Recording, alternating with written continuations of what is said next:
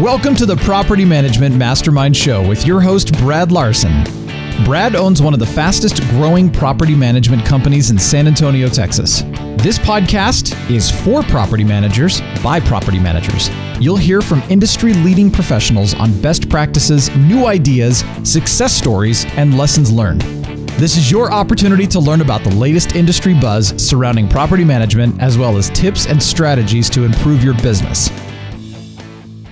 Enterprise Bank and Trust, the bank you all formerly knew as Seacoast Commerce Bank.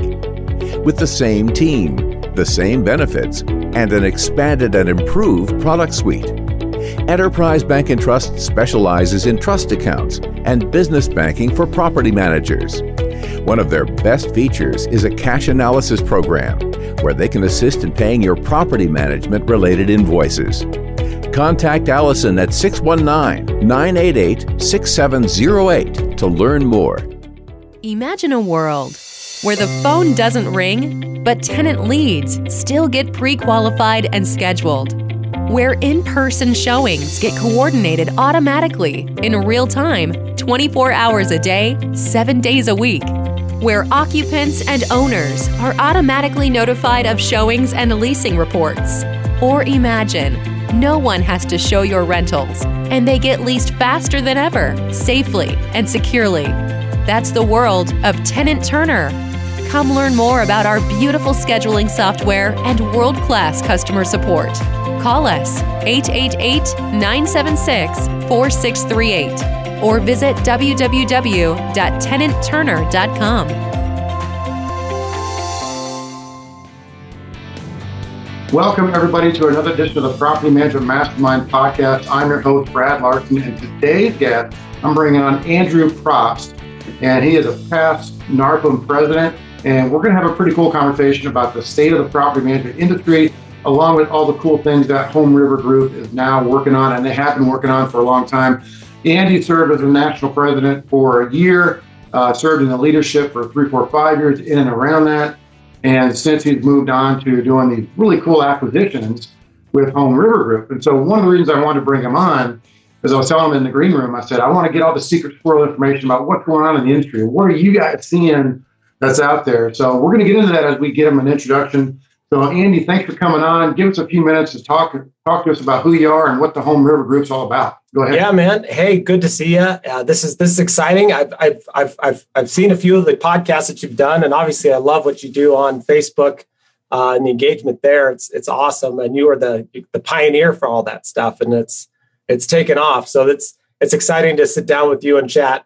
So yeah, I mean, if you if you if you've not heard of Home River Group, we're a national third party property management company. We're uh, focused on single family, small multifamily rentals. we also do HOA management in Florida.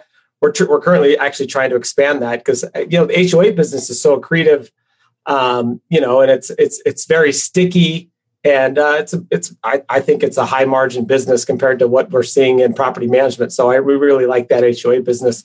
Um, so yeah, we're we're we're in 25 markets. We just acquired uh, another national property management company just recently called uh, Property Frameworks, which was a which was a big acquisition for us and and put and put us into uh, 12 new markets, which is pretty exciting. And then um, you know we're actively acquiring other companies right now. Um, we've got a we've got a pretty good sized pipeline of companies that we're we're buying, and um, you know we're just we're we're just we're just going fast. Uh, I'm just sitting here jealous because you've got a great tan and your head is nice and shiny, and mine I don't know I I don't have the cool light like you do, man. But uh, I've got lights uh, lights all over the place. And that's I, intentionally you're looking great. Yeah, yeah, you're looking great. So what I want to find out is let's go back a little bit and talk to us more about who Andy is. Kind of talk to us about sure. how you started, you know, your your role with NARPM and then your your different role with HRG because that's really curious because then that'll kind of tell us kind of who you are, what you are, and your role with HRG. Is start from the beginning and talk it through now.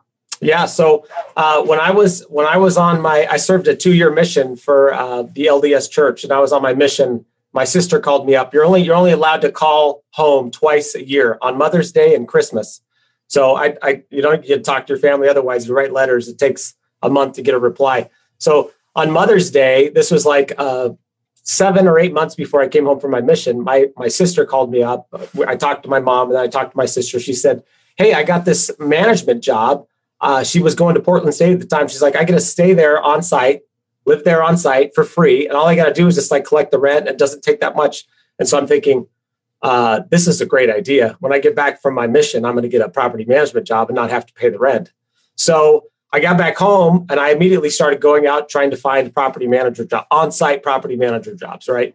And nobody would hire me because they said, "Well, we're looking for couples. We need somebody to do the maintenance and we need somebody to do the management part. You would be great for the maintenance, but you need to have a, you need to get a wife." And so I said, "Great." And so I quickly got married and quickly got a property management job, fixed that problem.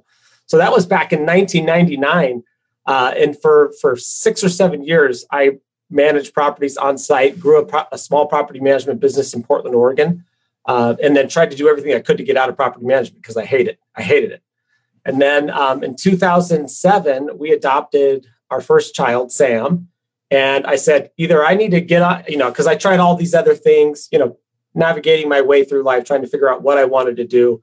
And I said, either I need to get out of this business or I need to be the best I can be at it, you know, stop sitting on the fence. And so I said, I'm gonna, I'm gonna, I'm gonna give it everything I got. We moved to Boise. We started a property management company called Park Place Property Management. In 2000, uh, we started in August of 2008, and then in September the market crashed. So good timing. And then we went from you know zero uh, to 3,000 units in about uh, four years. So we we were we were growing. A lot of a lot of our growth came from new development, single family built to rent, and multifamily built to rent. Um, so, and, and then 2016, I partnered my company, Park Place Property Management, with two other companies, one from Florida, one from Indianapolis, Indiana. And we merged our companies together and created Home River Group. And we did that through an investment banker, uh, Imperial Capital, and uh, TZP, which is our private equity firm, helped us put the deal together, which has been pretty exciting. And since then, uh, we started at that point, we, we were um, probably about six or 7,000 units. And today we're pretty close to 25,000 units. So uh, it's it's been a crazy ride, but uh, it's been exciting. And you know, through through NARPM, um, this has been a, a huge. I think I think I started my company in September, uh, August September of 2008. I joined NARPM in um, January of, of 2009, and that just you know you just learn as, as as everybody knows when you get to join NARPM, you just like it's a fire hose for the first year or so trying to learn all the stuff. I had a lot of multifamily experience. You know, I had my CPM and everything everything else. But uh, once once once I got into NARPM, I figured out how to do the single family side, and um, it's been a, it's just been a great re- reoccurring revenue business. Um, the people in the industry, as you know, they're just great people, and they share. And it's you know, I think I think I picked a really good career path when I said, "Look, I'm going to give this everything I got." And um, you know that that's been that's been a good that's been a great thing for me. It's pretty impressive to see the three companies come together like that and merge because a lot of challenges I can imagine you have legal challenges, you have oh, different yeah. market challenges, and then you have also you have a lot of cook in the kitchen challenges, right? You have a lot of oh, yeah. you, know what I mean. So you have a lot of oh, folks yeah. that that have high level egos and they're you know I want to be in charge and know you're going to take a backseat to me and all that stuff you had to work through, which sounds like you have done. Which leads me into the next question. So tell me about your role now with Home River and kind of what you've been focusing on. Yeah, I mean, you're you're right. Let me just go back. I mean, when we first we first took those three companies together, you know, we we had uh, you know one of our divisions was in Florida. I was in Boise, and uh, my initial partners, which which I didn't really know that well, because I was contacted by the private equity saying, "Hey, we got." They they were contacted by a group of guys that wanted to go out and buy a bunch of single family rentals. You know, early early on before the invitation homes and all that stuff. So they were kind of cutting edge there. And the private equity firm said, "No, we're not interested in any of that stuff, but we are really interested in the service sector of real estate management." And so they quickly said, "Okay, well, we see the money, so let's we'll go we'll go chase that." So they found a company through a business broker, and then they had another guy up in Indy who's one of my best buddies in the world, Doug Dell, and then they they found me through uh, Peter Peter um, Peter Shu at ShowMojo said, Hey, if you want to talk to a guy that knows all the people in property management, you got to talk to this Andy guy. So they called me up and immediately they came out and said, We want to buy your business. And I was just like overwhelmed. I'm like, hold, hold the show. And then anyway, a couple months later, we put the deal together. And immediately, like you said, it's a It's a this is how we do it here versus how, how we do it there. And so we kind of had that rocky foundation. We're fighting over which softwares to use and how to how to you know do do everything. And the, the funny thing it was just it's just like politics, right? We we basically um, we agree on like 98%, but we focus on the 2% that we don't we don't agree on, and we just hash that out. So um, it was that the, the initial kickoff of Home River Group was a struggle to say the least. I mean, I didn't have any hair when I started, but I I would have definitely lost it all. But over over time, you know, we all kind of got on the same page. But I mean, still, every time we acquire a company, you know, we try to take everything we can that's great from what they do and, and, and apply it to the company. But as you know, this business is so fragmented and it's done so differently from market to market it's just like you can't just say, here's how you do it, and we do it like this in every market. It just doesn't work. I mean, the regulations are different. So you you you want to systematize the heck out of it, but the uh, the environment doesn't allow you to. And that's look, if if property management would have been easy to roll up into a one national company, it would have been done by now, right? So you know, I, we're one of the pioneers, and if you think about Lewis and Clark crossing the plains and going all the way to you know the, the Oregon coast, that was a lot difficult. That was a lot harder to do uh, a couple hundred years ago. Now you can get on a plane and do it in six hours, right? So it's you know we're on we're on the tough slog right now trying to make that happen. Uh, but every day it gets a little easier with technology. So um, I can't even remember what, what, your question was, but no, no, no, the fragmentation part is a fun thing to go down because yeah, you know that that's a blessing and a curse for our industry. It's a blessing because Absolutely. it does provide the the mom and pops or the or the individually owned companies a little bit of insulation from conglomerates just taking over because it's so fragmented. So there's, there's a blessing there, but yet it's a curse because we're all doing different things. We're all doing things our way versus the right way, and our way may not be the right way. And I look at this in several parallels. If you look at this into the dental industry, for example, right? They, I, I, say this is kind of a weird discussion point in this, this conversation, but sure. I've got several dentist friends, and they've been rolling up like crazy yeah. You know, they, they've been, you know, taking, buying into these larger entities. And so now when they go to buy rubber gloves, instead of spending 10 cents a rubber glove, they spend one cent a rubber glove. You know, and it creates all these economies of scale of purchasing. And then they also uh, tuck into each other's HR resources. They tuck into sure. each other's uh, purchasing power and then operational power and training. And so the, the dental industry has seen a pretty easy massive thing. Consolidation. To, massive consolidation is a good way to say it. And I've got several friends that have gotten into that. And you know, I, I hear from them what's going on. I'm like, wow, that would be really interesting to, to see that happen into the property management world. But you know, the laws of dentistry in Texas are no different than the laws of dentistry in Boise, for example, or in, in yeah. Idaho. I mean, you might have different laws, but you know, the, the concepts are the sure. same. The laws of doing management in Texas may be way different than the management ideas in Idaho, for example. Sure. So that creates a little bit of a flux or a little bit of fragmentation to the point where it does create an opportunity to all keep our own little individual stripes in our markets. Now, I do want to talk about your role with HRG because uh, that's a fun conversation. We start talking about what you're doing, and this can be a whole other podcast. It could be a whole other mini series of right. fun stuff that you've seen and what you're doing. So tell us more.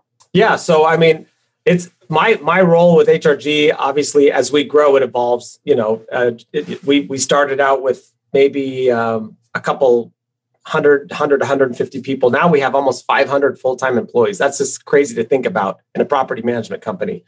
Uh, I think we started we started Park Place with uh, six full time employees. So I mean, you know, it's it's definitely grown. So I, I have I have key focuses. Right, we we just hired back in March. We hired a great CFO. He's his former CFO of Realogy, which is obviously a large national franchise of of real estate companies.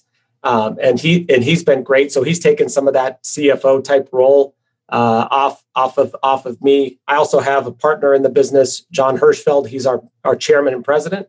So uh, you know he's he's the he's the big boss. Uh, he's a mentor to me and a great friend. He's he's based in New York.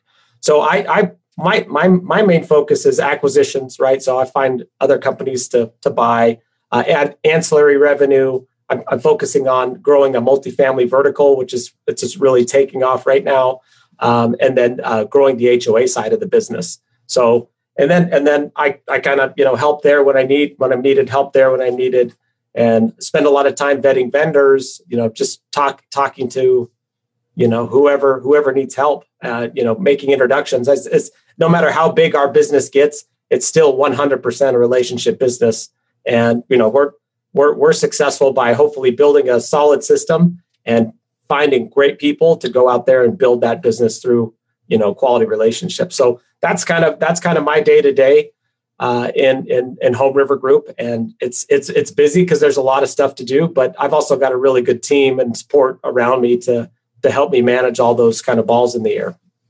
So everyone's going to have questions about the acquisition side. Uh, you know how you guys are growing, you're you're buying companies. Well, everyone's got questions about that. Sure. We'll get to that, but I want to talk about kind of what you're seeing on the national level because you guys are national players and you really have your antennas up at all times, looking around you, what's going on. Tell us what you're seeing with potential new trends or any sort of forecast for the property management industry as a whole. What are you seeing so far? Yeah, I mean, you know, I I, I don't I don't know if I'm going to have anything here that's going to be earth shattering because again, we we are in multiple markets and we see we're tracking you know uh, rents, delinquencies, um, anything application uh, you know, traffic, anything you can think of, anything that you can put in a system, we can track it. We can run that report. So, I mean, when obviously we had a we we we got a little nervous initially in uh, the COVID outbreak, but we saw quickly that hey, generally across the country, people were paying uh, the rent and paying it on time. In fact, we saw in some markets delinquency even went down, which is just incredible to think about. So uh, we're seeing obviously delinquencies normal to even lower. Uh, we're seeing rents uh, increase just generally across the board.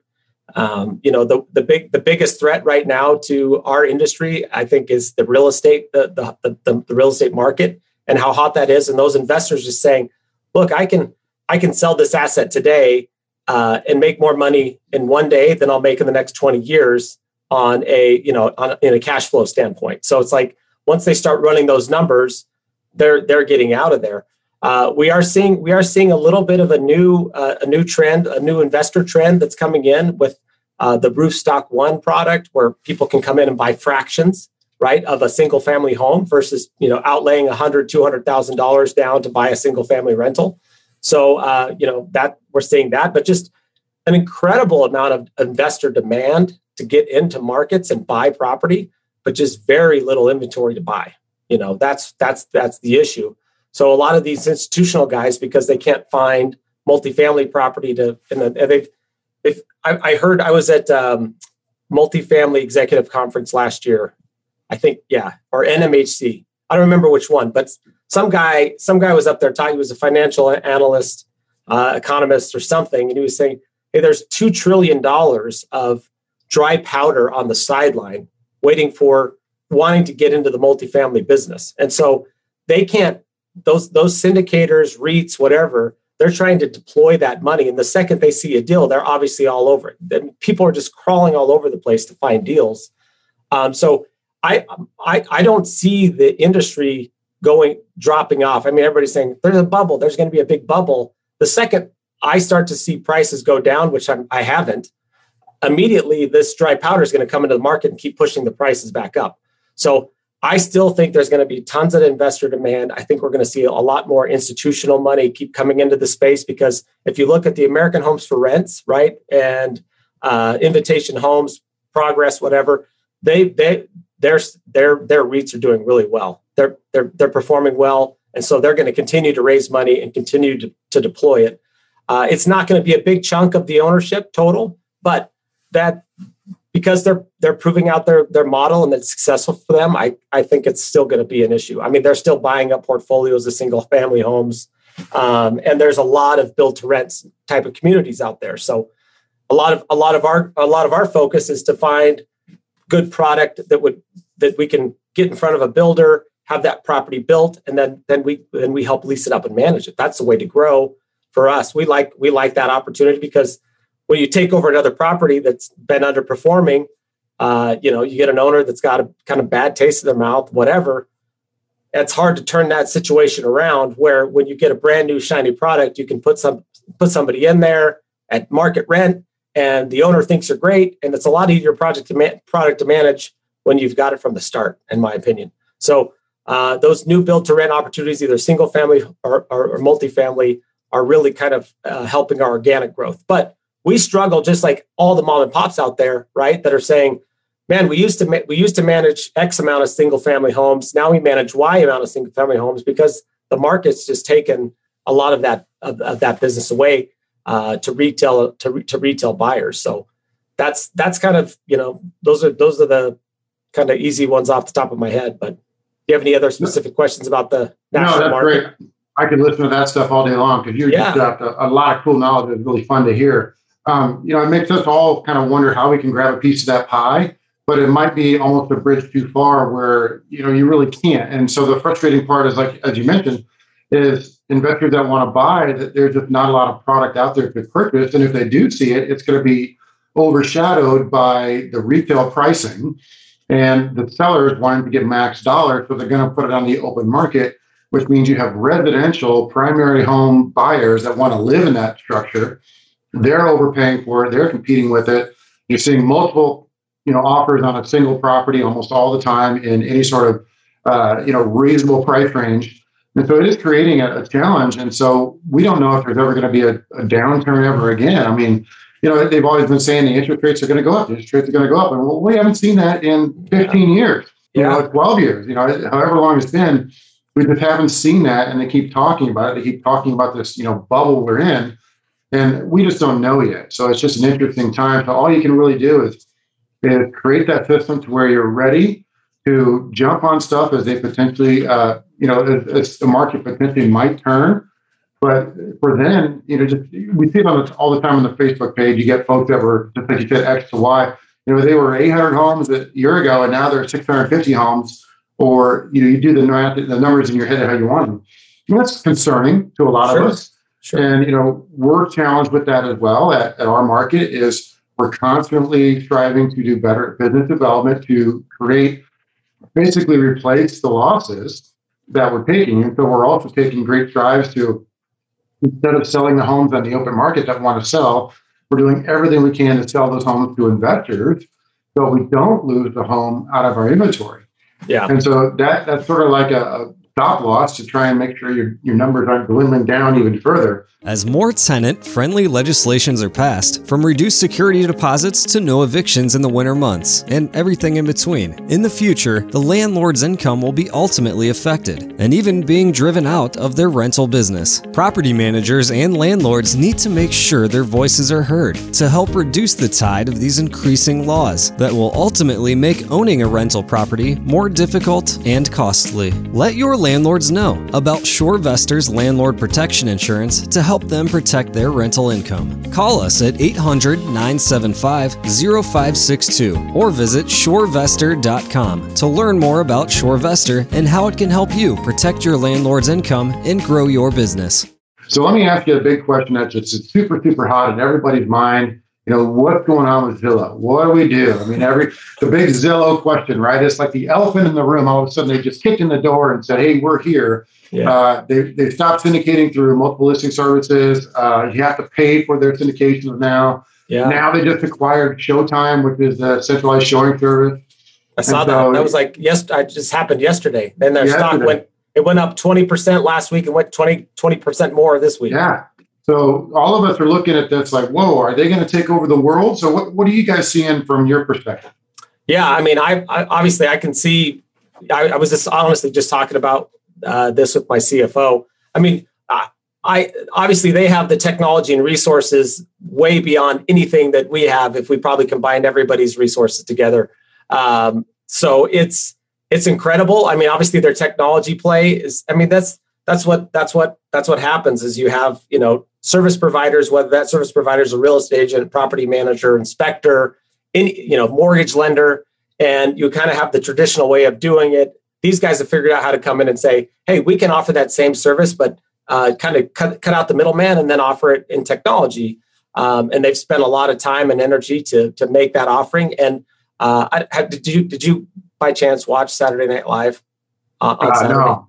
Oh my gosh if you guys get if you guys get a second um, they, they talk about uh, you know from from anyway, it's it's it's it's it's a uh, sexual topic. But the the new the new uh, the new sexual sensation for 30 to 40 year olds is Zillow. Is basically it's like it, it was hilarious. So Google Zillow Saturday Night Live.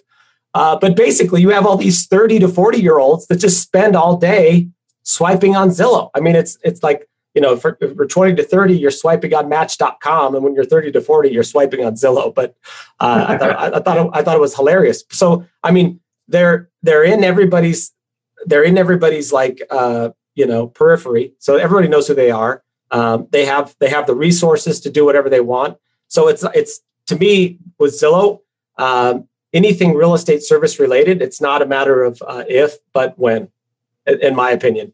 Um, mm-hmm. But the thing the thing that we have that is that kind of protects our industry is the fragmentation that we talked about earlier right? So mm-hmm. um, there's a lot of things that we have to do on the ground.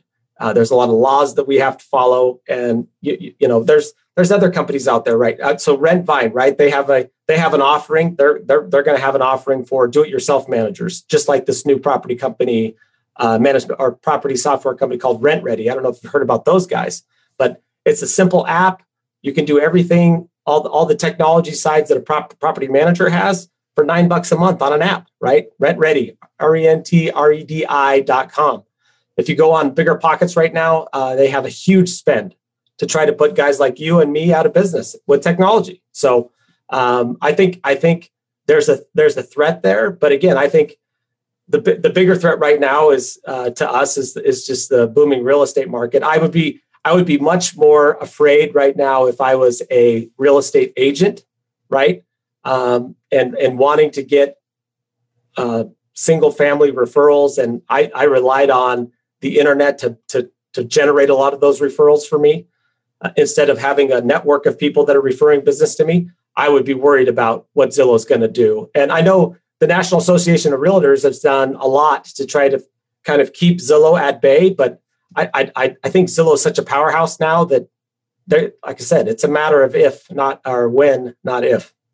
Yeah, it's interesting that the realtor Association, the realtor community, they're all having kittens right now over Zillow. Oh yeah, and they're just, they're just fit to be tied because they all kind of see the threat. And if we go strengths, weaknesses, opportunity, threat, the SWOT technique, and we look at the threats of Zillow, uh, there's there's some real indications that the real estate community, as far as doing home sales, they are just you know they're they're freaking out about this whole thing now. And a little bit of a parallel for us on the Zillow side, there's everyone talking about do I pay for the lead you know syndications? Do I not pay? Do I not? Do I pay the the, the extortion fee of what Zillow is going to charge us? Sure. And so our take, our fin, this is at Rentworks in San Antonio, just our distinct market, is we decided to go ahead and pay for the Zillow opportunity of syndications.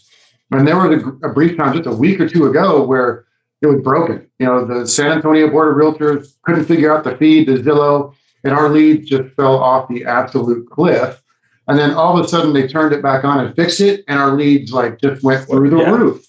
And so it's just kind of proof in the pudding that it's going to show you that okay, if you want to be the one on the sideline that says, "I'm not going to pay for Zillow, never, never, never, ever," okay, well, we're using it as a point of difference in our market where we can go to our owners and say, we've sucked up the extra expense and we are paying for the Zillow syndication to better advertise your home to rent it faster. Mm-hmm. And so it's a value proposition that we're doing that others may not. So if, if you're out there beating your chest saying, I'm never going to pay Zillow their extortion fee, I'd say cool for you because that's a great point of difference for us as a competitor that we are going to pay that. And sadly, it's going to be transferred into other leasing fees or other fees in the management side, just like any other fee. If we get taxed, well, we're not eating that tax. We're going to basically push that down to the consumer. That's with anything, right? That's yeah. with gasoline, that's with milk. Anytime there's an additional cost, expense, tax put on top of a, of a product or a service, it's just going to get transferred to the consumer. And that's the end result of that. But I want to kind of fill you in there. Yeah, I mean, you're talking high level stuff, and I want to bring it down to the tactical side. Yeah, I mean, I, I have a I have a, a, good friend that's an agent here. He's one of the best best agents, the highest producing agents in in the state. He pays he pays uh, to be the Zillow Premier agent. He's fifty thousand dollars a month, and he pays that because it's worth it. I mean, because Zillow is producing that much activity for him as far as people, like I said, those 30 to 40 year olds that just that used to be on match.com are now sliding through Zillow. Uh, like I, I get I get an email or a text message from my wife every four or five hours saying, Hey, look at this, look at this, look at this house. You know, and it's all from Zillow. I'm like, go to go to the home river group website and find that house. Stop looking on Zillow. Well, Zillow's so easy. You know, it's like, oh my gosh. It it is, it's it's definitely a threat to the real estate industry. I don't know how big of a threat it's going to be to property management. I don't know if I don't know if what we do is is sexy enough for Zillow, but um, because yeah, Zillow, if you're listening, what we do is not sexy at all. You don't want anything to do with it.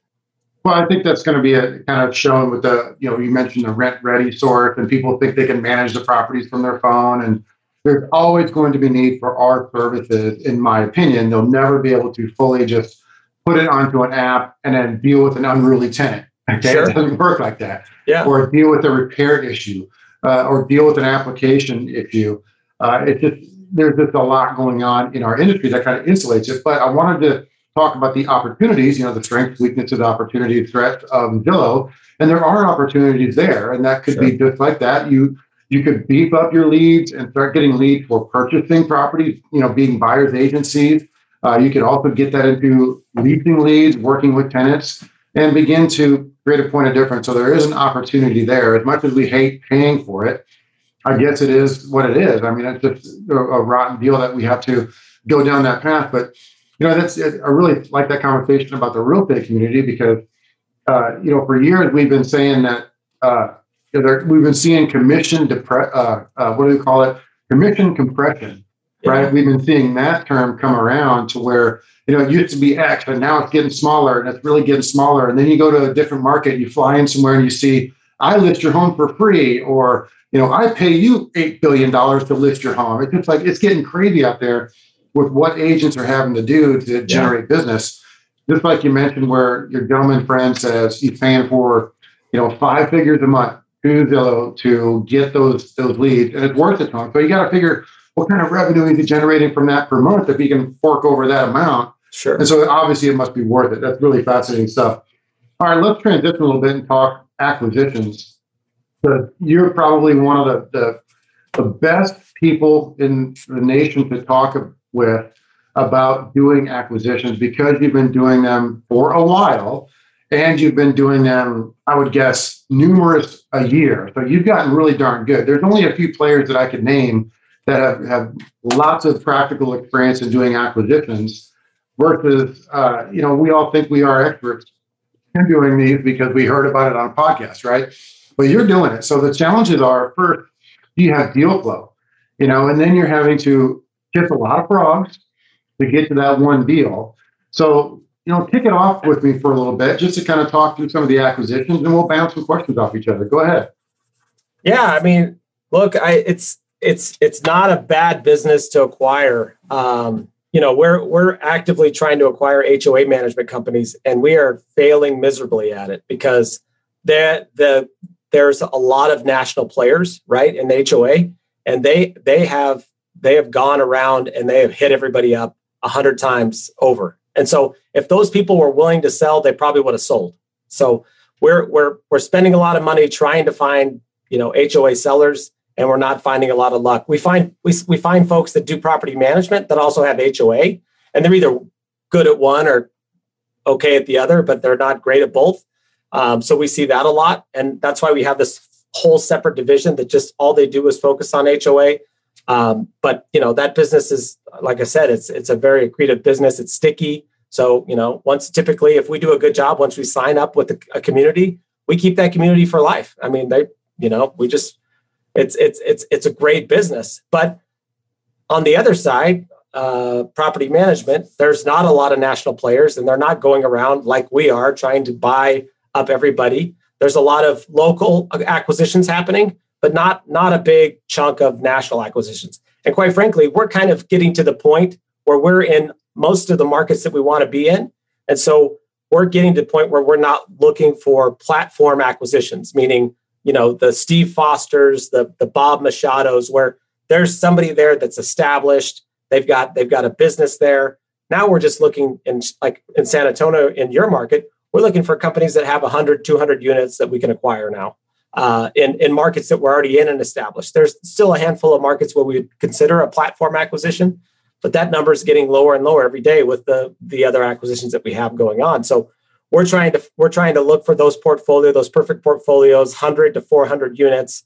Um, you know, you know, if we if there's somebody in in in Wyoming, for example, you know, uh, that would make a great platform acquisition, we would we would entertain that because we're not in Wyoming. But again, we're kind of if you go to our home river homeriver.com website, you look at where we're at on the states, where we've we've got most of the most of the states covered. We have a presence in those and those states. So um, we're just we're kind of switching from platform acquisitions over to uh, you know portfolio acquisitions. So that's yeah, I've heard that's, the term I've heard the term tuck in, right? So you're looking yeah, tuck in tuck-ins. exactly.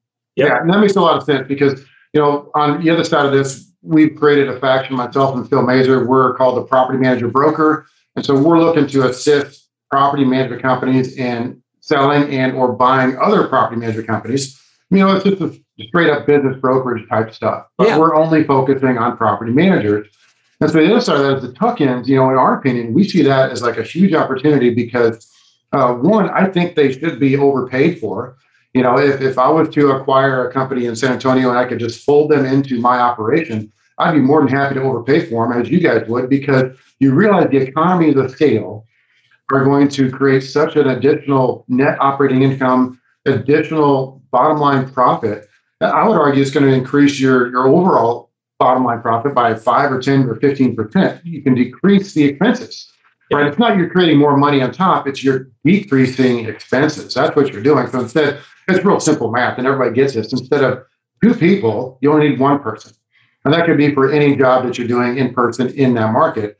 And so you start looking at that across the board. Okay, well, I can now uh, let I can let one person leave, or if they want to retire, do something else. Uh, Yeah. I don't need to rehire that person, so I save myself a fifty thousand dollar salary. Well, imagine that over two or three or four. Imagine that over the processes. Imagine that over all the expenses going out, the insurance, all the other junk that you got to spend.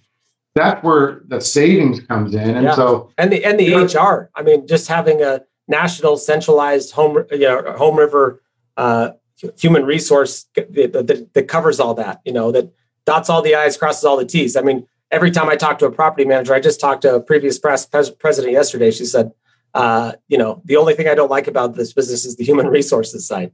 Uh, you know, and so yeah, hey, we've got a guy. His name's Tom. He lives in Minneapolis. He's a human resources guru, right? And he's just made it so easy to get people hired, onboarded. All you know, we have obviously great benefits because we have you know 500 employees, so we can we can we can negotiate great health insurance, great visual, uh, you know, dental dental, uh, 401ks, and that's when you start looking at um, a lot of mom and pops that that, that that don't offer that, and then we acquire a company and we put their employees on our benefit package. They're all of a sudden like, this is the greatest thing ever.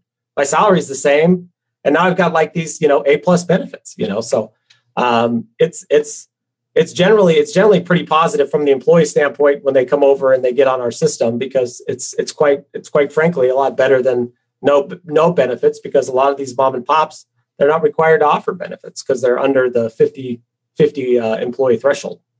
I'm going to ambush you with this question here.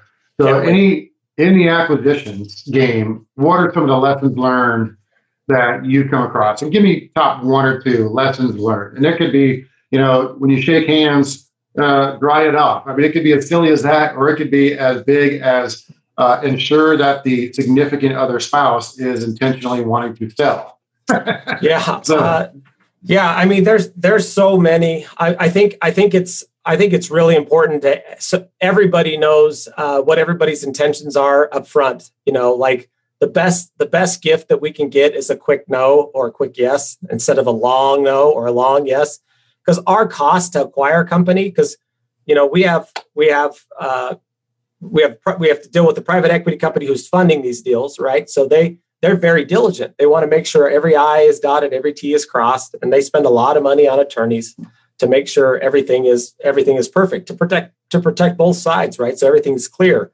So uh, the last thing that we want to do is get into somebody, you know, get into a, a deal with somebody that is, uh, you know, just kind of kicking tires, you know. So uh, we just just try to get everything clear up front. Typically, we do that through an LOI, and um, you know, I would caution everybody that if if if somebody comes to you and wants to buy your company and they write it on the back of a napkin, the LOI, um, you know, there's a lot of you know to be determines in there. So try to get those out early. You know, we we obviously because we've done this a few times, we we have a process. We've learned, you know, what are those sticking points. Let's get let's get let's get across those hurdles early. So we're not two or three months into this, and then the deal blows up, and then you know we're all each side's out, uh, you know, a few grand on attorney fees. So just just being being clear upfront honest overly transparent of here's here's how the process is going to go a b c you know who's this is who does this this is who does that.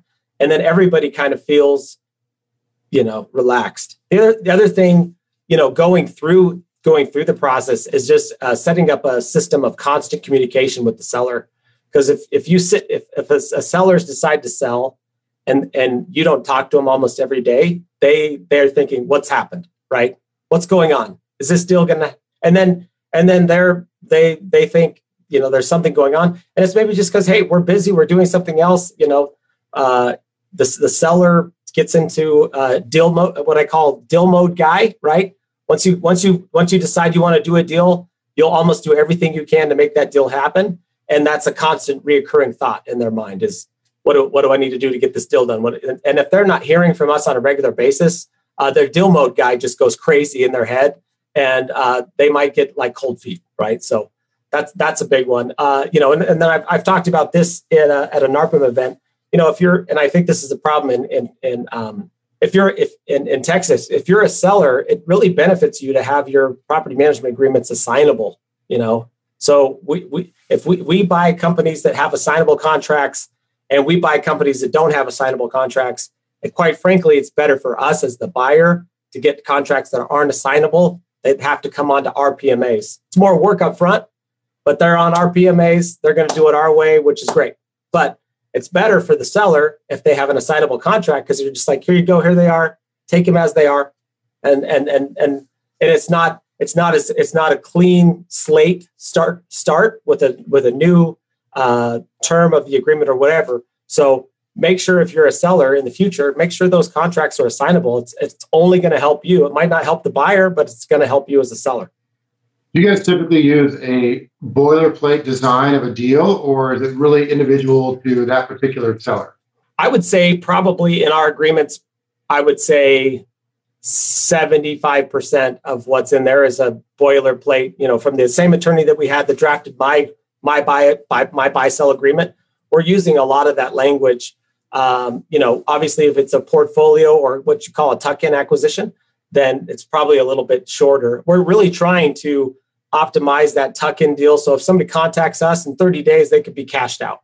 They're done. You know, like you know. Eh, but if it's a platform acquisition, it's probably going to be more of a 60 to 90 day where we're buying, you know, the business, all the assets, not just the property management agreements. So um, you know, and and look, I mean, it, I think it's a good time to go out and buy other property management companies right now because there's a lot of folks in the business that are kind of hitting that retirement age.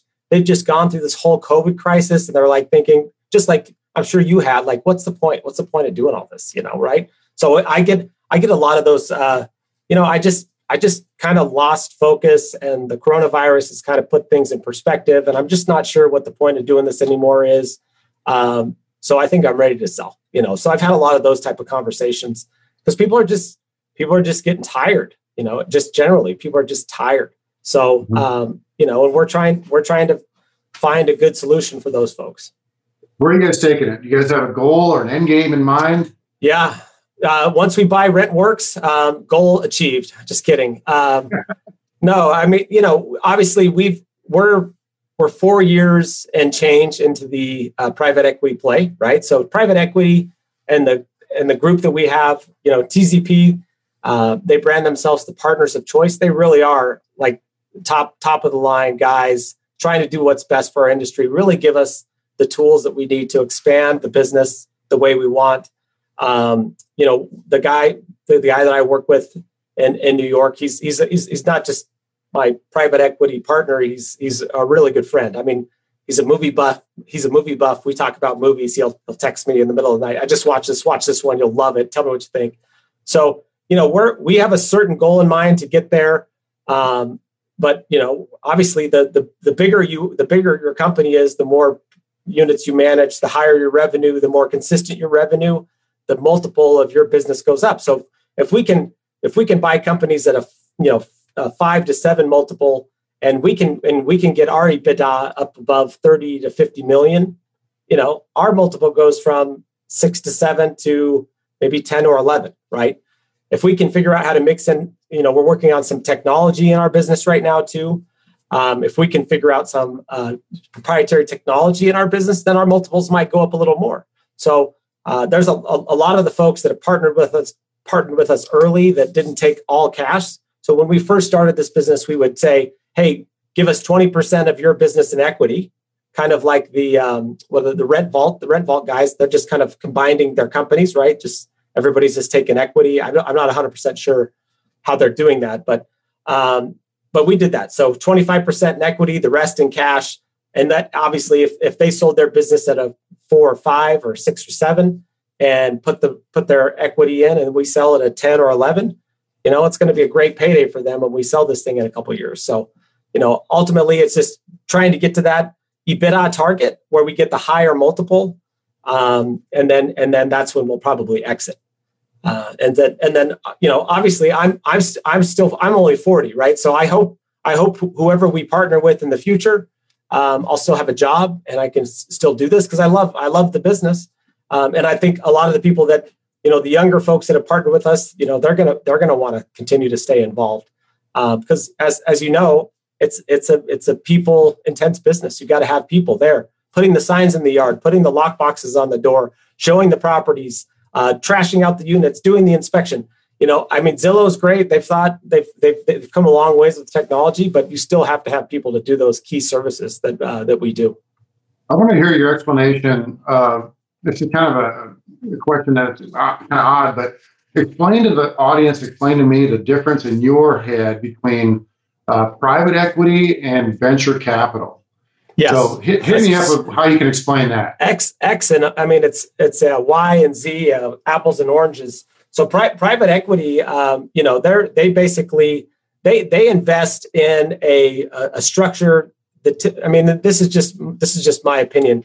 There's probably a million other opinions out there, but they're they're investing in a, a, a service or structure that's already in place, right? They're not making a big bet that uh, you know a, a technology company is valued at ten dollars a day, they'll be valued at a billion dollars later. But basically, they take companies that uh, you know don't have the financial structure typically in, in place, um, and and and come in and buy those companies and say, okay, let's let's take a look at how you guys are running this business. Let's run a bunch of different models and how we can help you uh, grow the business.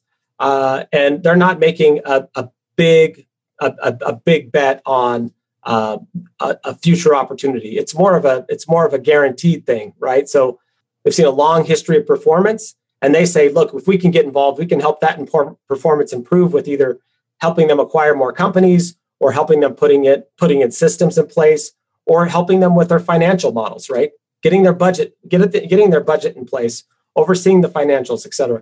So that's what private equity does, and they'll take they'll take a a low a lower risk, but they're not going to have this massive reward in the end. Where venture capital, they'll spend a lot of money betting. They'll bet they'll make ten bets and lose lose on nine, but win huge on number ten. Right.